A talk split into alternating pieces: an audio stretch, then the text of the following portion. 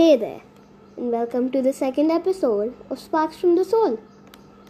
This is actually a school project that my friends and I are doing. This episode is going to be about perspective, and it will change the way you look at things. Well, let's get started. So once there was a shoe factory. It sent two of its employees to a village in Africa and asked them to check if there was scope for their business over there. Both of them went there and examined the place. Baffled, they found out that the people over there didn't wear shoes. They didn't know about shoes. They thought a lot about it. With this information and their thoughts, they reported to their boss.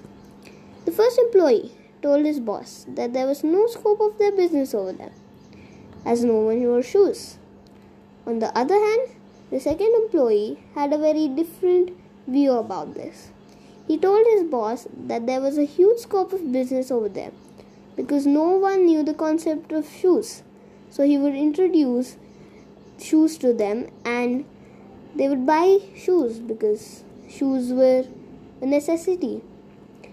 The concept of the story is often used to illustrate perspective. One shoe salesman saw one thing, while the other saw something completely different. In one perspective, there was pessimism. In another, opportunity. The point of the story is that your perspective influences your behavior. Meaning, if you feel you cannot change a situation, you act one way.